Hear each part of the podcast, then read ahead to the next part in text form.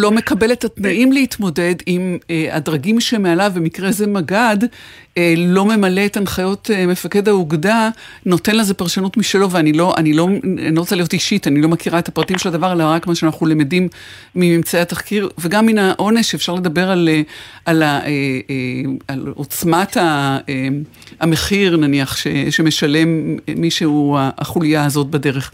זאת אומרת, הנקודה היא לא הלוחם, להפך, הלוחמים מצוינים לשבח.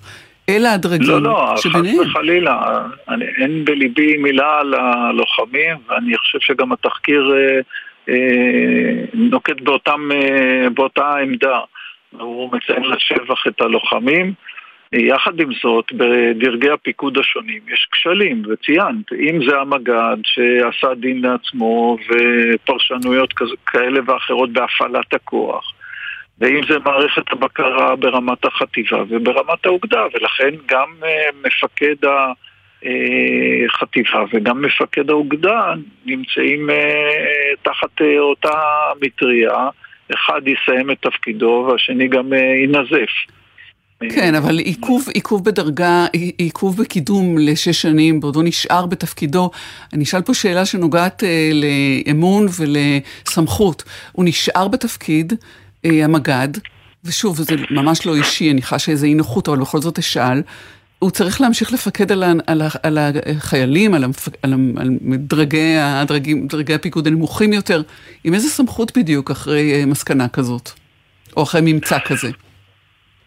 אה, נשאלת השאלה, האם גם מה משך התפקיד שנותר לו. שנה או קצת יותר לדעתי.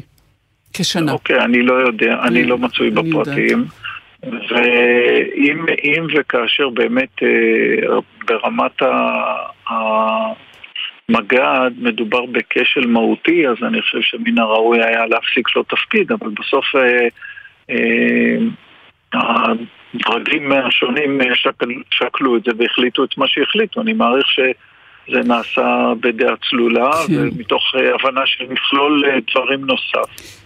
אה, אם יורשה לי, אני אגיד ככה, תראו, האירועים מהסוג הזה בדרך כלל מתחלקים אה, לשתי אפשרויות תחקיר. התחקיר אחד הוא תחקיר חיצוני, שנעשה על ידי אה, גורם חיצוני. פה הוחלט לעשות תחקיר פנימי על ידי המפקדים, שאני מאוד מאמין בכלי הזה. ובסופו של דבר המפקדים עצמם גם מוצאים לנכון לנזוף בעצמם או לטפל בעצמם משמעתית אמ, ודרך זה גם ללמוד, אין מה לעשות, אנחנו עוסקים ב- בלמידה, לצערי למידה אה, לעיתים גם אה, דרך אה, חיי אדם כי בסוף אנחנו נמצאים אל מול מבחן אש יום יום שעה שעה אנחנו נסתפק אה, בדברים האלה, אלוף במילואים אה, אייל אייזנברג, אה, מפקד פיקוד העורף, מפקד אוגדת עזה לשעבר, אולי בכל זאת במשפט, האם אתה, האם אנחנו לתת כותרת השגרה היא האויב במקרה הזה? אנחנו לא סתם קוראים לזה שגרה בעין. השגרה היא מאוד... השגרה היא מאוד בעייתית ומאוד קשה. אה, בסזיפיות שבה, בצורך בהתמדה ובהיעדר אה, עיגול פינות לאורך זמן. ולצערי, שם אנחנו כושלים. אין ספק שהשגרה היא אויב לכל דבר. אלוף במילואים אייל אייזנברג, שוב, תודה לך על הדברים האלה, שלום לך. לא דבר. ושלום לערן דורון, ראש המועצה האזורית אה, רמת נגב. שלום טלי. אייל אייזנברג, אלוף במילואים אייל אייזנברג היה גם מפקד פיקוד העורף, ואיתך אנחנו מדברים, משל היית עורף. לצורך העניין, אתה נציגם של, ה, של יושבי האזור הזה, גם של מטיילים אה, מרובים בשטח, מיד אחרי התקרית גם ביטאת דאגה מהדברים שעלו מיד עם סיומה ולפני שידענו את ממצאי התחקיר הזה, לפני שידענו את פרטיו, אה, העובדה שבמשך שעות הסתובב אה, אדם אה, חמוש ובעצם סיכן את חייהם גם של אזרחים, לו היה זה מחבל שביקש לפגוע באזרחים, יכול להיות שהיה מהווה סכנה גדולה. אנחנו לפתחו של, פתחה של החופשה הגדולה ועונת הטיולים. מה אתה אומר לממצאים הללו? אחד, אני, אומרת, אני קראתי את הממצאים דרך התקשורת, אז אני לא יכול להגיד שאני בקיא בכל פרטי התחקיר, אבל הדברים הם די ברורים, בטח, בטח לגבי הפערים והתקלות הגדולות שקרו שם. חטיבת פארן, יש לה סיסמה שאומרת, השקט מתעתע, השינוי מיידי והתוצאה קובעת. באמת במקרה הזה, ככה אנחנו מסתכלים על זה. זאת אומרת שהמעבר בין אה, חירום לשגרה הוא קורה בשניות, ואז באמת מה שקובע זה התוצאה, ובמקרה הזה התוצאה הייתה חמורה מאוד. אבל צריך גם להסתכל על, על משהו אחר, וזה לגבי איך, איך צה"ל תופס את הפריסה שלו במרחב הזה. ובתקופתו של אייל זמיר כאלוף אה, פיקוד אה, דרום, פיקוד דרום בעצם ריכז כוחות הגנה סביב יישובי האזור שלי, שסמוכים לגדר הגבול במצרים, ודילל את הכוחות באזורים הפחות מאוכלסים. ולכן, אני לא יודע אם זו הייתה הסיבה שהשוטר, המחבל המצרי, חצה באזור הר חריף, אבל העובדה שהוא חצה בהר חריף, למרות כל התקלות הבאמת חמורות שהיו, לנו כתושבים זה היה אירוע שהוא היה מחוץ למרחב שלנו והיה נדרש למחבל בערך שלוש או ארבע שעות הליכה כדי להגיע לאחד היישובים שלנו. עכשיו, זה לא אה, מרגיע אותי, שלא תתבלבלי, mm-hmm. זה לא מרגיע אותי, mm-hmm. אבל אני אה, חושב שכתפיסה שבאזורים מאוכלסים צריך לרכז כוחות, וזה מה שצה"ל עשה, הוא גם מביא את הגדודים המעורבים, הוא גם הקים יחידת לוט"ר, אה, שרובה אגב מורכבת ממתנדבים תושבי האזור, אה, פלוגת טנקים ועוד אמצעים גם אה, טכנולוגיים וגם אמצעים מאוישים. זאת אומרת שכתפיסה אני חושב שהיא נכונה. אנחנו מאוד חוששים שאם חס וחלילה היה קורה אירוע כזה באחד מהיישובים שלנו, זאת אומרת בחצת גדר, אז צריך להבין שיש לנו גני ילדים שנמצאים במרחק 250 מטר מהגדר. ולכן פה מרווח הטעויות הוא הרבה הרבה הרבה יותר קטן, אולי, אולי בכלל לא קיים. ופה דווקא באירוע הזה היו טעויות והיו מחדלים או תקלות, אבל מרחב התקלה הוא היה כזה שעדיין לא השפיע עלינו ב, אה, ב, והיינו בשגרה, זאת האמת, היינו בשגרה במהלך כל האירוע הזה, אני הייתי מדווח אה, ברמה ממש של דקות מה קורה, אבל היישובים שלנו היו בשגרה, ואני חושב שזה דבר אה, שחשוב להבין אותו. גם מבורך ביותר צריך... כמובן, ועם זאת, ולמרות זאת? ועם, ועם זאת, אה, ברור שמאחר והתגלו פערים די חמורים, אז צריך לבדוק מחדש את כל היערכות אה, צה"ל סביב יישובי המועצה באזור גבול מצרים, אבל ובאותה נשימה גם ממשלת ישראל, ממשלות ישראל יש לומר, צריכים להבין שהחלק המרכזי שצריך עוד לעשות זה לחזק את ההתיישבות ולא רק אה, אה, שהצבא יעשה את מלאכתו כי צריך להבין, יש פה אירוע שהוא רב-ממדים, הוא גם בגבול של שלום עם מבריחים ועם דאעש, גם פשיעה חקלאית מאוד מאוד כבדה על החקלאים שלנו, זאת אומרת הפח"ע והפלילי כל הזמן נפגשים והממשקים ביניהם מטשטשים כמעט מדי לילה והדרך היחידה שיכולה בעצם להתמודד עם זה מעבר לצבא ולמשטרת ישראל שאנחנו אה, מייחלים ליום שהמשילות תחזור, זה לחזק את ההתיישבות. איך מחזקים? מביאים עוד תושבים. כן. מה צריכים? צריכים מגורים, צריכים תעסוקה, צריכים חינוך, כל הדברים האלה, ועל הדבר הזה פחות לצערי מדברים, ואני חושב שזה המקום לה, לה, לה, להגיד את זה. להגיד, הממשלה צריכה לחזק את ההתיישבות באזור פתחת ניצנה. אז הנה אנחנו אומרים את זה, רק שלשיטתך, מרגע שיהיה עיבוי התיישבות, יידרש עיבוי... אה, אה, אה, כוחות ביטחון שם. אמצעים. ואמצעים, גם באנשים בוודאי. וגם באמצעים. נכון, אבל uh, אני, uh, אחד זה נכון, וזה טוב שכך, כי בסוף איפה שיש אנשים, uh, מטבע הדברים ישימו יותר כוחות, איפה שיש אנשים יהיה גם שירותים uh, רפואה ושירותים uh, נוספים, ואמצעי, ומרכיבי הביטחון ואמצעי הביטחון שיופנו לטובת האבטחה של האזור הזה יהיו כנראה יותר גדולים. ובאוגדה 80 תמיד אומרים, אנחנו אה, עושים הכי טוב שיש עם מה שיש. וצריך להבין שהם נמצאים ב, אה, באמצעים חסרים, כמובן אל מול החזיתות הנוספות שיש, אם זה עוטף עזה ואם זה גבול הלבנון. כן, יש, יש אה, הרבה על הצלחת של אה, מי שצריכים אה, להקצות את המשאבים המוגבלים במידה רבה. עוד שאלה, רק לפני שניפרד, היא חוזרת למה שאמרתי בתחילה, אנחנו לפתחה של תקופת טיולים. מה אתה אומר לציבור שרוצה, למרות החום, הצפוי. אז בהר הנגב, בהר הנגב, המזג אוויר, כן. אני יכול להגיד לך, טלי, שבהר הנגב יותר נעים עכשיו חד משמעי מאשר ברחוב יהודה עמית של גלי צה"ל. זה לא חוכמה. נכון, זה לא חוכמה. עכשיו לגבי הטיילות, וכן אני רוצה לחבר את זה. תראי, אנחנו... אה, אה, כמובן רוצים לחזק את התיירות ואת הטיילות, וזה חוזר עוד פעם לעניין הזה, שתהיה תיירות, יהיה יותר אבטחה, תהיה תיירות, יהיה יותר אה, שיטור, יהיה אה, תנועת מטיילים, הצבא יעשה את מה שהוא צריך, ועשינו זאת.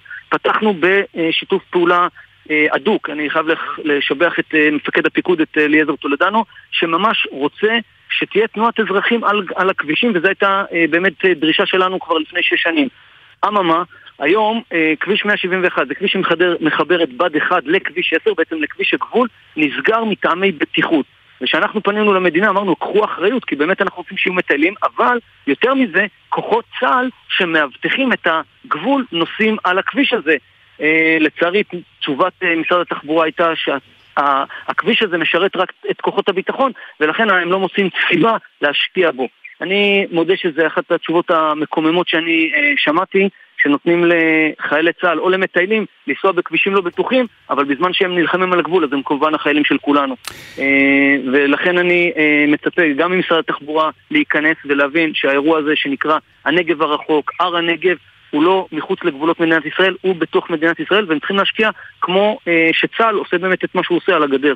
ערן דורון, ראש המועצה האזורית רמת נגב, תודה שדיברת איתנו, ימים, ימים בטוחים וקרירים אה, ונעימים שיהיו לנו. שלום לך. אה, דורון קדוש כאן אה, באולפן, אתה רוצה להגיב לדברים האלה? כן, תראי, בדיוק בהמשך לעניין הזה, טלי, אחד הדברים המרכזיים והבולטים שעלו היום בתחקיר, זה העובדה שבאופן כללי, וזה כשל מערכתי חמור למדי שהיה באוגדה ובחטיבה, התפיסה של האיום בגבול ובאזור הזה ספציפית בגבול מצרים הייתה תפיסה של אה, היערכות לאירועי הברחה, אירועים פליליים, פחות פח"ע. והמפקדים הבכירים ביותר הודו גם במהלך התחקירים שהם טעו וכשלו בהערכה שלהם שפחות צריך להיערך לאיומי פח"ע מהסוג הזה, התייחס לזה היום גם מפקד פיקוד הדרום, האלוף אליעזר טולדנו. משהו מעניין להבין זה שהאופן שבו אוגדה 80 מחלקת את הגבולות שלה, היא מחלקת אותה למרחבים מסוימים, והמרחב הספציפי הזה שבו הלוחמים שמרו בעמדות, הוגדר כמרחב שבו מתמקדים בסוגיית ההברחות ובעולמות הפליליים, פחות uh, מתייחסים לאירועים של פיגועים. עוד דבר שהמפקדים ראו לנכון להזכיר בתחקיר זה שהגדוד הזה, גדוד ברדלס,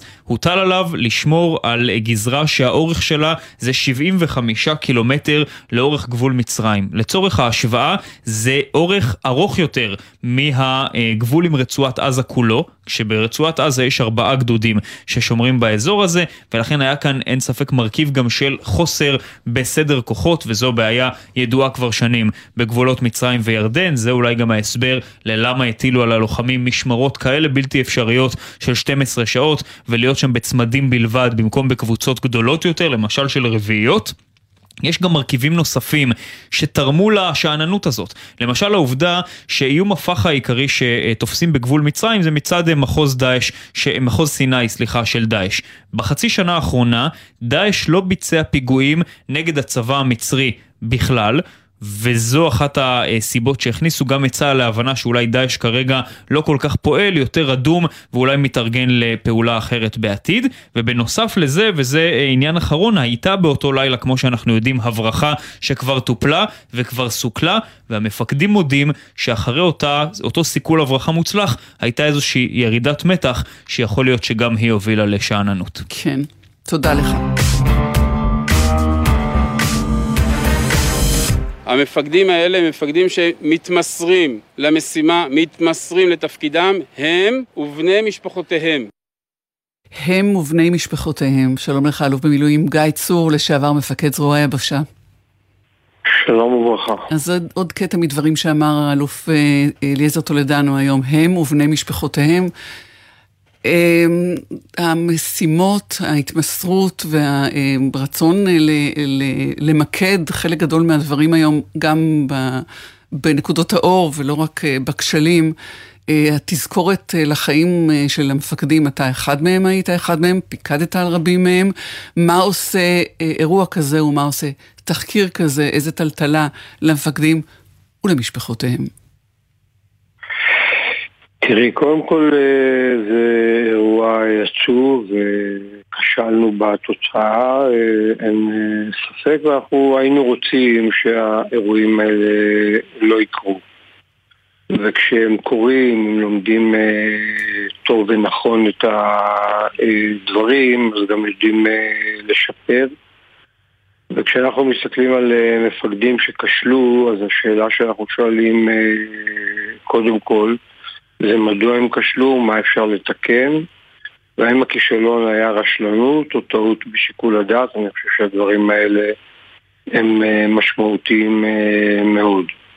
הרושם שלי מהאירוע הזה, עד כמה שאני קורא ושומע, בעיקר מהתקשורת, שזה תחקיר, עוד לא הספקתי לשמוע הרבה יותר, אמ, הוא שכמו בהרבה אירועי אה, שגרה, הקושי הוא באמת טמון ב-state of mind. זה כמו המצבים שבהם אנחנו תמיד מתכוננים למלחמה הקודמת. ולהבין את המלחמה הבאה ולהתכונן גם אליה דורש גמישות, דורש גמישות מחשבתית, דורש אה, ניסיון של מפקדים, דורש ראייה רחבה, אה, ולא תמיד יש לנו את זה כשמפקדים מתחלפים בשגרה הרבה מאוד, וכשלוחמים אה, מתחלפים כל הזמן. והניסיון הזה חסר, והתוצאה שלו הוא שהרבה פעמים מתמקדים באיום אחד, פחות באיומים אחרים, ואז מופתעים מהאיומים האלה. כמובן שאירוע כזה הוא אירוע מטלטל ליחידה, הוא אירוע מטלטל למשפחה של המפקדים. אני מתרשם אה, ממה שאני שומע, אני מכיר את חלק מהמפקדים, אבל אני לא בדיוק יודע את הפרטים במקרה הזה. אני מתרשם שזה לא היה התרשלות של מפקדים, אלא יותר שיקול דעת אה, שנוגע בניתוח של סיכונים וסיכונים. של משאבים אה, לאן וכן הלאה, והתוצאה היא תוצאה לא טובה. וגם של אה, הנחיות אה, שלא מחלחלות למטה, כמו מפקד אוגדה שנותן הנחיה שישמרו ברביעיות, ומפקד הגדוד מחליט להציב שם צמד. ומפעיל את שיקול הדעת שלו. ואני שואלת, עד כמה אפשר שהתמונה הזאת היא תמונת צבא גדול, מרובה משימות, אה, ותעדוף אה, שמתחייב, ואולי אה, אולי סוג של ניעור, שלפעמים הוא עולה, במקרה הזה עולה במחיר מאוד יקר, אבל שנדרש. כן, תראי, אחד הדברים המעניינים שעשיתי כמפקד, כמפקד אוגדה זה ש... אה, מסוים אה, נתתי פקודות והלכתי לבדוק אה, למטה מתי הם התקבלו ואיך הם התקבלו. והפער הוא פער גדול.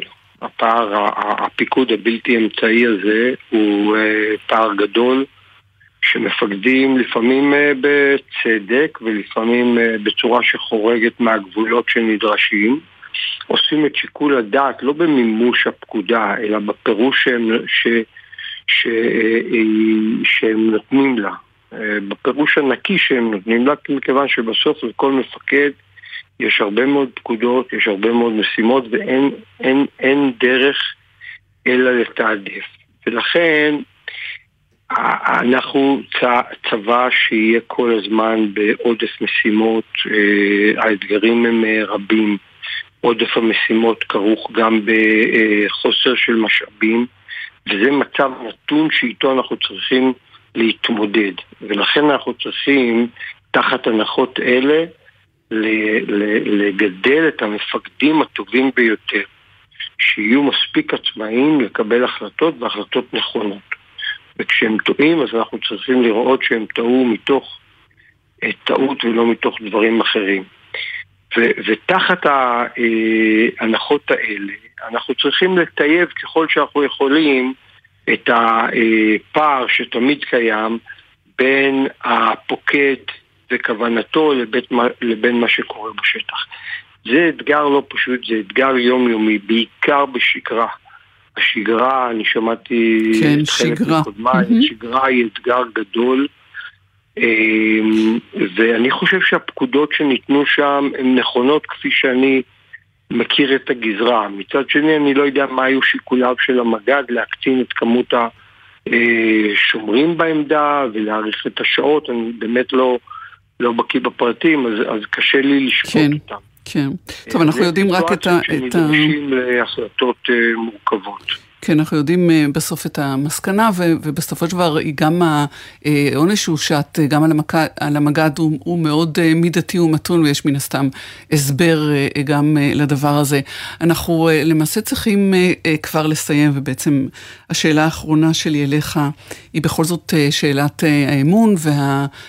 חלחול למטה של אמירות, גם זה של הרמטכ"ל היום בכנסת, והדברים הנוקבים איך זה יורד אל אחרון החיילים?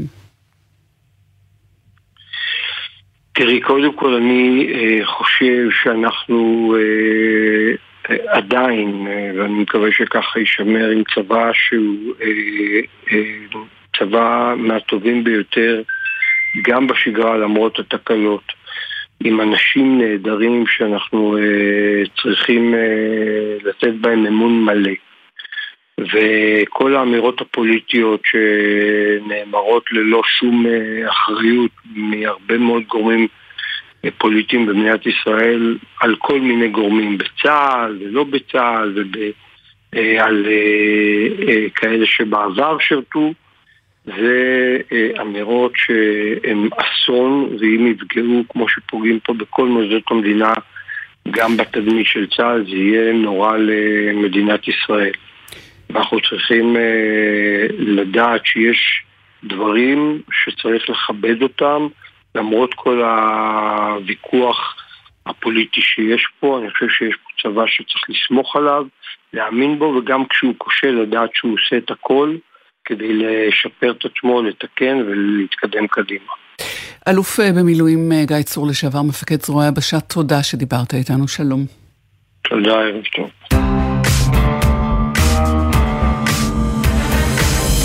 כמפקדים, חובתנו לספק לפקודינו את התנאים להצליח במשימה. הלוחמים והלוחמת שנפלו פעלו ללא דופי. לוחמות ולוחמי צה"ל השומרים בגבולות פועלים מסביב לשעון לסיכול חדירות בגבול, לסיכול טרור והברחות ולשמירה על גבולות בטוחים. אנו גאים בעשייתם המקצועית והחשובה, לוחמות ולוחמים יחד. וזה זה אקורד הסיום אה, והשיחה המסכמת של השעה המיוחדת הזאת שלנו איתך, דוקטור עידית אה, שפרן גיטלמן, חוקרת בכירה במכון למחקרי ביטחון לאומי, שלום לך.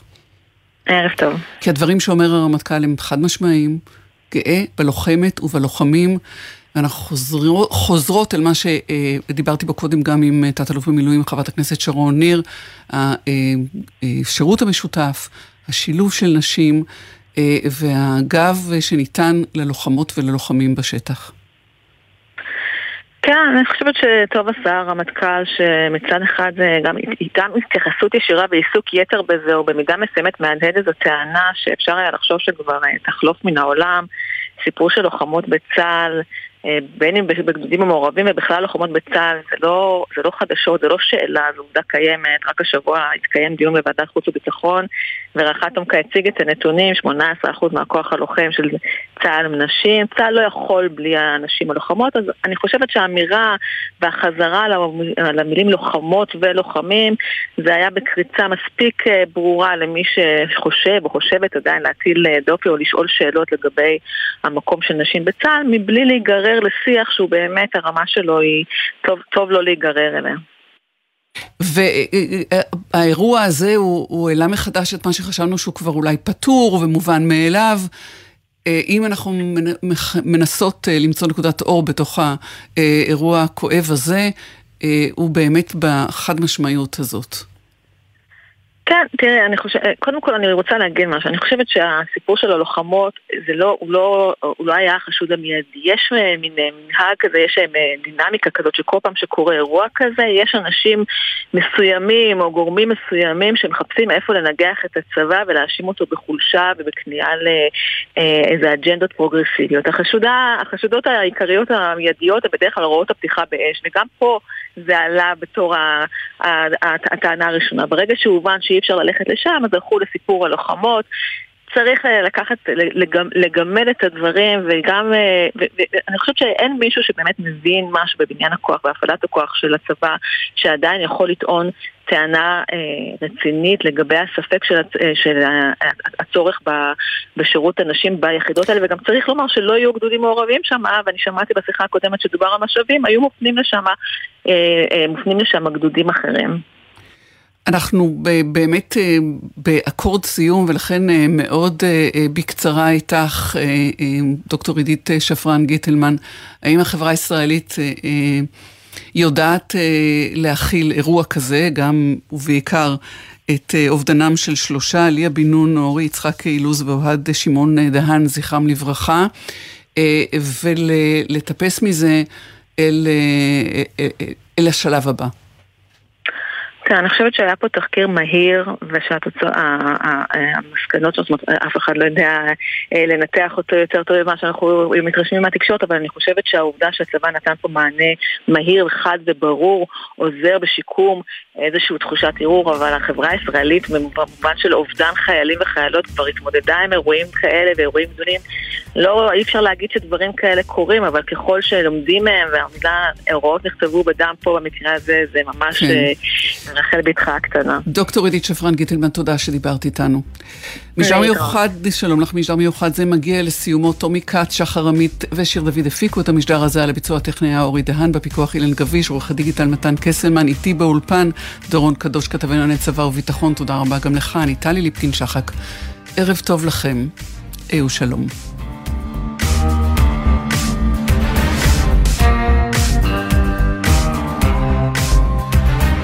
בחסות אוטודיפו, המציעה מצברים לרכב עד השעה תשע בערב בסניפי הרשת, כולל התקנה חינם. כי אין סיבה לשרוף את שישי במוסך. אוטודיפו. בחסות אייס, המציע את אייס סייל. אירוע מכירות השנתי במגוון מחלקות. היום ומחר שולחן כתיבה מדגם אריאל ב-299 שקלים. אייס. מה נשמע, נשמע, סוף השבוע,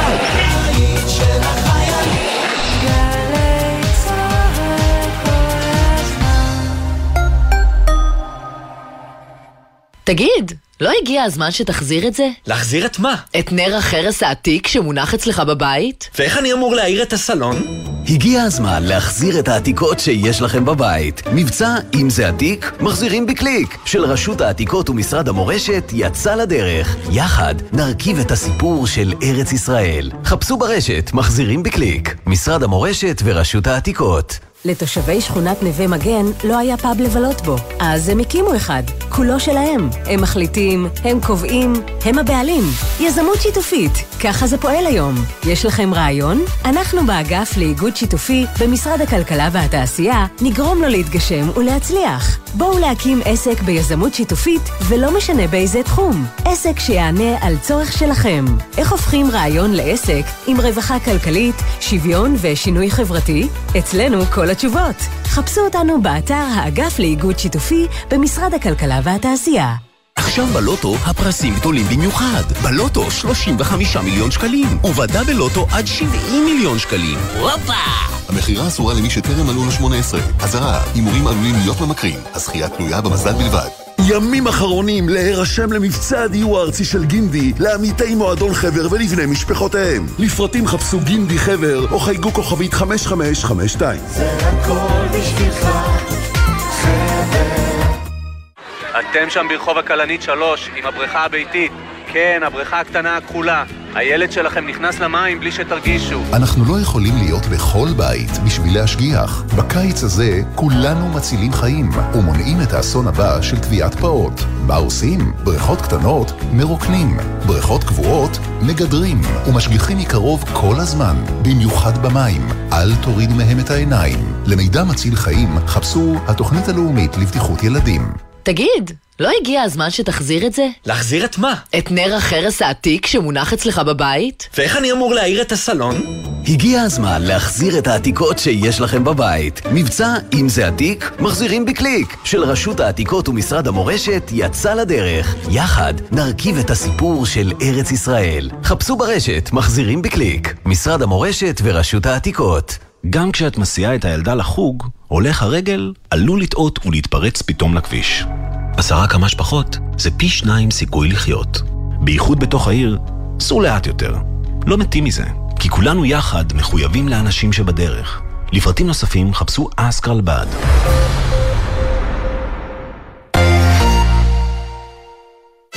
גלי צה"ל מציינת את שבוע הספר בשידורים חגיגיים.